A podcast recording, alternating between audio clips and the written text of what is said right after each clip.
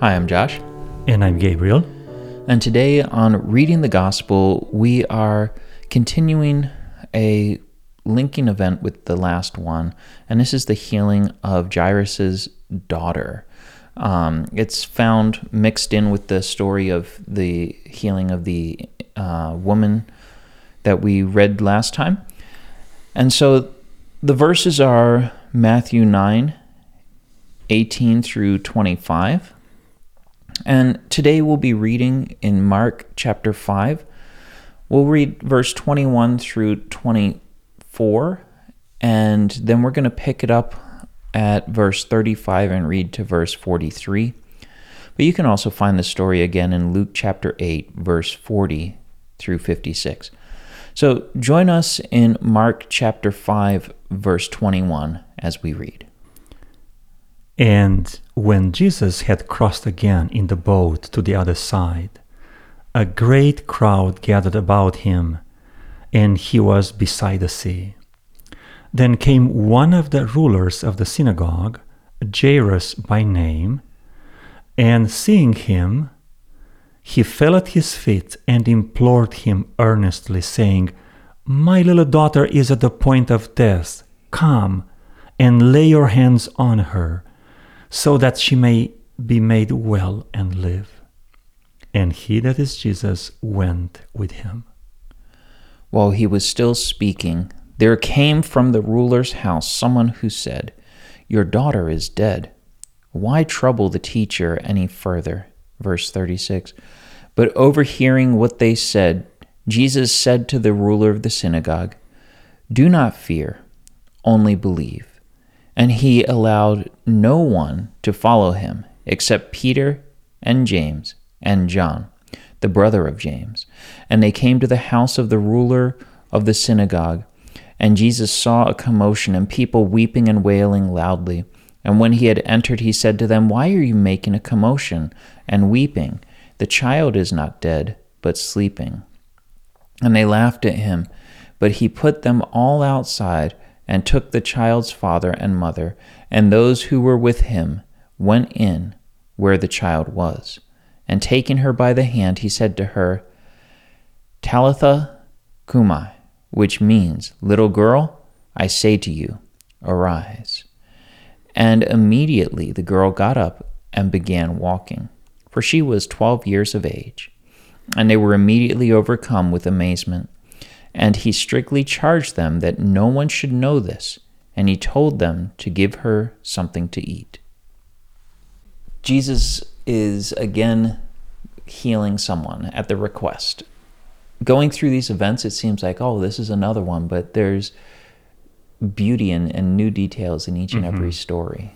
This is a, ruler or a leader of a Jewish synagogue mm-hmm. who really wanted Jesus to come over to his place and touch uh, his child. Yeah. Remember the Roman centurion who said, uh, Look, uh, I'm not worthy to come to my place. You can say it from yeah. afar because um, you can do that. Mm-hmm. Very interesting. How come that uh, one wants Jesus to come and touch, the other one just wants Jesus to say something? And it happened according to their faith yeah. for both of them. Yeah.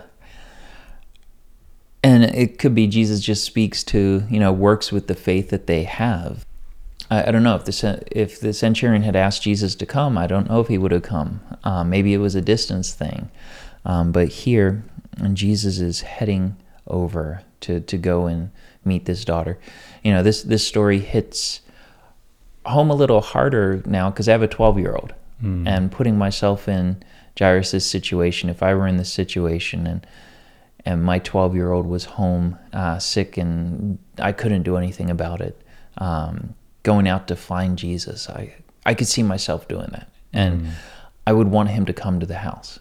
You know, mm. come come to my house, come see my. In my case, it's my son, um, and lay your hands on him. I could put myself in Jairus's situation. A couple of remarks. Yeah.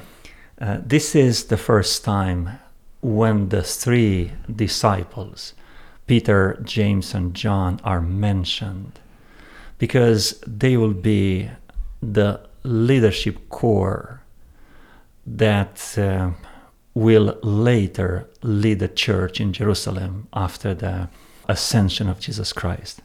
So, this is the first time they are uh, mentioned here. Mm-hmm. What I really like is these words of Jesus Christ do not be afraid, just believe. In the most difficult moments of life, we like someone to assure us that uh, God is present, that um, He provides a solution for any problem, um, that He is always heading towards us. Mm-hmm. And uh, so every time in the Bible, the heaven connects with the earth, we have this expression, don't be afraid. Yeah. Well, and Jairus had faith because he comes to Jesus. He's like, Come to my house and touch my daughter, and mm-hmm. she will be well. Mm-hmm. So he, he had faith that Jesus could do this. And then as they're going, he finds out she's dead. Mm-hmm. And this is where Jesus says, Have faith, believe. It seems that Jesus Christ overheard that conversation between uh, Jairus and his servants. Uh, they came to kind of whisper into his ear, so he'll make the decision or call it public. I see here rather the work of the enemy who tries to uh, build a, a distance, uh, a wedge between us and God. He tries to separate us from God. Even if we had some face before, to, to turn that face into something cold and distant. Yeah. And this is why Jesus Christ said, Don't be afraid. You just believe, uh, no matter what had happened to your child. So, what does this passage, this event, tell us about God? I uh, saw different ways God reveals himself in this story. It is when Jesus Christ said that uh, he's not dead, he's sleeping. This is uh, heaven's perspective on death. Death is just sleep. Of course, it's a deep sleep. Only God can awaken you up from, from that sleep, but it's still a sleep. And uh, uh, the fact that someone can waken us up from the sleep, and that is God, that is our friend, our creator, maker, our redeemer, uh, that gives us courage. Yeah. That makes us come to Him boldly and present all the requests we have before His throne of grace and mercy. I think in this story, the fact that Jesus is sending people away and he's only going with the family and Peter, James, and John, um, this depicts a God for me who's more personal. He, he's not in it for fame, for Show. show. You know, the the word that came to mind for me was showboating. Um, you know, we are not created to be fans of God. Um, this these crowds that follow him around, it can be easy to think that God wants this. He wants to be the the biggest superstar in the universe. Uh, no, that's not the case. He he's sending the crowds away so he can have this intimate moment. And so he can be with them and share with them um, this this intimate time. And, and there won't be a lot of publicity around this. Because he, he even says it at the end don't don't go and share. Keep this uh, quiet. And i don't know how you keep it quiet that you've got mourners out there wailing and the funeral process has begun and all of a sudden daughters walking around and fine um, but that's what they're charged to do I, I just wanted to uh, to emphasize another small detail. When Jesus Christ walked into the house and they saw uh, them wailing and uh, crying, uh, Jesus Christ didn't, didn't do that. What's all this commotion about? Because the daughter is sleeping. hmm She's not dead. Yeah And they started laughing. Have you noticed how quickly people switch from one mood to another? hmm now they are crying jesus christ welcome in jerusalem Mhm. as the son of david A couple of days later, the same people crucified him. Yeah. People were wailing and mourning. A couple of seconds later, they are laughing. There is something unstable about our human nature. And in fact, the whole world is described in Daniel chapter 2 like a statue with a head of gold and you have other metals mm-hmm. descending in value all the way to the feet of that statue that is sand. Let's put it clay. And we see a world that is always built on something weak. And that weakness is that dimension of our human nature. We really have to learn to believe God. Yeah. And I compare the mourners, for, for sure, some more professional mourners there, right? Uh, paid to do that. But I compare those, as well as the rest of the family, with Jairus' faith, Yeah. who comes to Jesus Christ, confident that something positive is going to happen. And uh, Jairus' emotions are stable and settled because Jesus is next to him.